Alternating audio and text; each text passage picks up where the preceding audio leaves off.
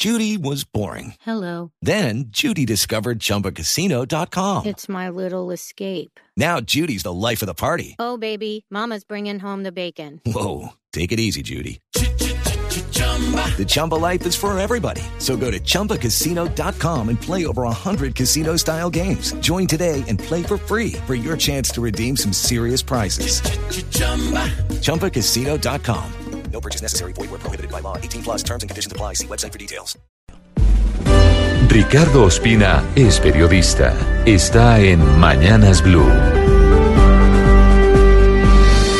La novela policíaca que rodea la muerte del ingeniero Jorge Enrique Pisano, garganta profunda del escándalo Odebrecht y auditor del consorcio que dio lugar a la Ruta del Sol Tramo 2 entre esa multinacional brasileña y Corfi colombiana, tuvo anoche un nuevo episodio, luego de que la fiscalía entregara detalles muy importantes que podrían esclarecer este caso. Jorge Pisano, según dijo Medicina Legal, murió de un infarto fulminante. Pero hay una gran duda sobre la muerte de su hijo Alejandro, quien vino desde Barcelona para las exequias de su padre y pocas horas después de sepultarlo tomó agua en botella que estaba en el escritorio de la familia y murió increíblemente delante de todos sus seres queridos envenenado con cianuro. Anoche el jefe de fiscalía Luis González entregó un detalle revelador.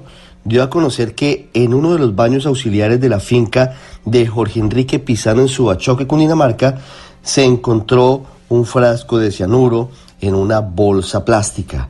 Además, González reveló que también fue identificado el establecimiento comercial que vendió ese cianuro y otros 11 tarros con este muy peligroso químico que fueron adquiridos en los últimos meses en Bogotá.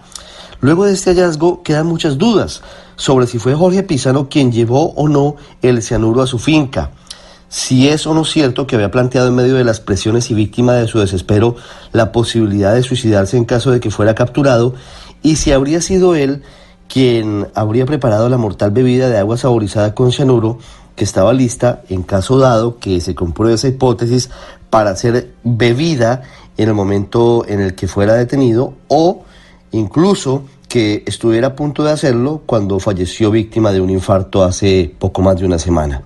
La otra hipótesis sin duda tiene que ver con la posibilidad de que alguien más haya puesto la botella de agua en el escritorio de Pisano para causar más daño a su familia, por supuesto dolida y a quien acompañamos desde aquí.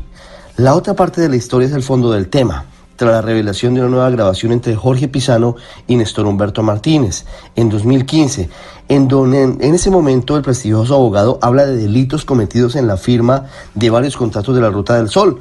Eso controvirtiendo y desmintiendo lo que le había dicho a Juan Roberto Vargas de Noticias Caracol, cuando él dijo que no tenía certeza de ningún delito y que por eso no había denunciado ante las autoridades. Todavía falta mucha tela de dónde cortar.